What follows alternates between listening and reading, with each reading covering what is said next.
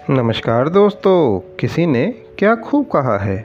उम्र से सम्मान ज़रूर मिलता है, पर आदर और प्यार तो केवल व्यवहार से ही मिलता है।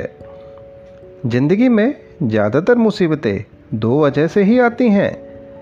या तो जब हम बिना सोचे विचारे कदम उठा लेते हैं, या फिर हम सोचते रह जाते हैं और कदम नहीं उठाते हैं।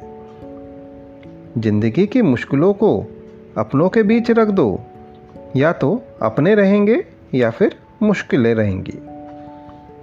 मिसाल देना बहुत आसान होता है, लेकिन मज़ा तब है जब आप खुद ऐसे बनो कि लोग आपकी मिसालें दें। धन्यवाद।